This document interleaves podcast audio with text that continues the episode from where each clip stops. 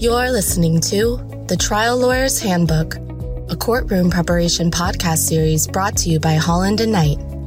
This series is hosted by litigation attorney Dan Small and is based on a long standing article series he co authored with United States District Court Judge Dennis Saylor for Massachusetts Lawyers Weekly.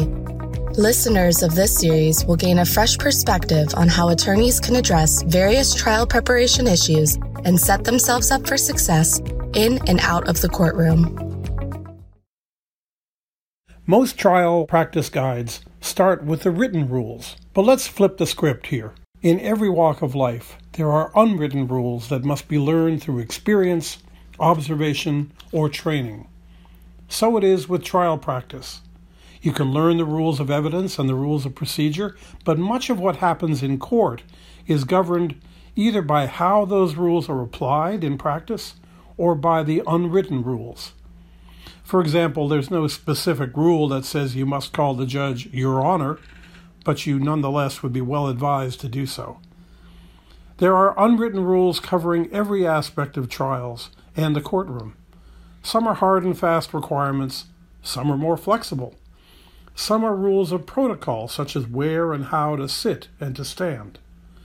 Some are rules of courtesy, such as how and when to address the court, counsel, or witnesses. Some involve control of the courtroom or the process itself and vary widely from judge to judge. Some are a matter of regional practice. For example, what is permissible in a closing argument varies enormously in different parts of the country. Some are not really rules, but common sense guidelines, incorporating practical advice based on experience. Take, for example, the rule that you should never ask a non leading question on cross examination. It's not a real rule. Certainly, you can violate it, and it's sometimes desirable to do so. But you need to know that the rule exists and the reasons for it, because there are good ones, and troublesome consequences are likely to follow if you violate it. Some unwritten rules are idiosyncratic to a particular courtroom or judge. Two years out of law school, I was trying a criminal case as a federal prosecutor. Standing in the podium in an old wood paneled courtroom, I was questioning the first witness. I walked over to my table to pick up a document and leaned against the table to ask a few questions from there. Bam! Down came the gavel, and the judge ordered counsel to sidebar. I was devastated. I had lost my case. But not really. The judge leaned over and issued a stern warning Mr. Small, we don't lean in my courtroom. We stand at the podium. I spent the rest of the month long trial behind the podium, first with both hands on it, then gradually letting loose a little bit. But having learned an important lesson, in that courtroom, you had to stand up at the podium and stand up straight. How is any lawyer, especially a new one, supposed to learn all this nonsense? For starters, there are some written guides. For example, the Massachusetts Federal Court has a helpful book called The U.S. District Court Speaks, in which every judge and magistrate judge responds to a long series of questions covering pretrial matters and general courtroom practice. A number of other courts have similar reference books. The answers are a helpful beginning to understanding some of the preferred procedures before a particular judge.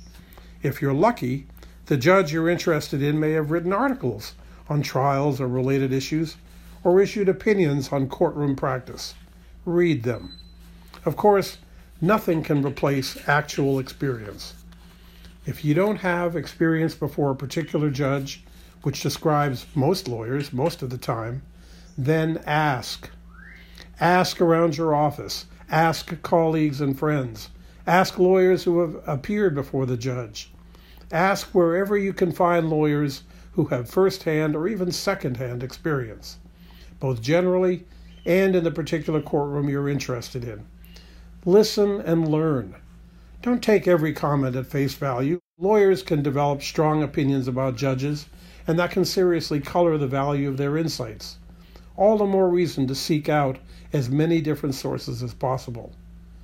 And go every courthouse is open to the public.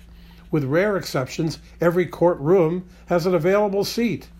Find out when your judge is conducting the type of proceeding you're interested in and go observe. Watch the lawyers, watch the judge, everyone in the courtroom. How will your case compare? What can you learn that will benefit you? A common expression among trial lawyers is that judges can hurt you, but clerks can kill you. Whether it's true or not, it's surprising how many lawyers fail to see courtroom personnel as the important resources that they are. Clerks, court reporters, and court officers have important jobs to do, and they may have limited time to talk with you. All have limits on what they can talk about. Yet all of them experience on a daily basis the same courtroom environment you're about to enter. Of course, you should recognize that they have jobs to do, but don't be shy about asking them questions based on their responsibilities or even observations or common sense advice. Years ago, in his wonderful book, All I Really Need to Know I Learned in Kindergarten, Robert Fulghum talked about the many, sometimes mysterious and confusing, unwritten rules of life that we all learn at an early age.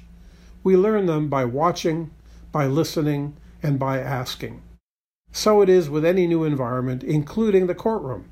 You cannot function effectively in court without knowing the unwritten rules. Thank you for listening to the Trial Lawyer's Handbook, a courtroom preparation podcast series brought to you by Holland and Knight. For more information on courtroom preparation, please email dan.small at hklaw.com or visit hklaw.com forward slash Daniel Small.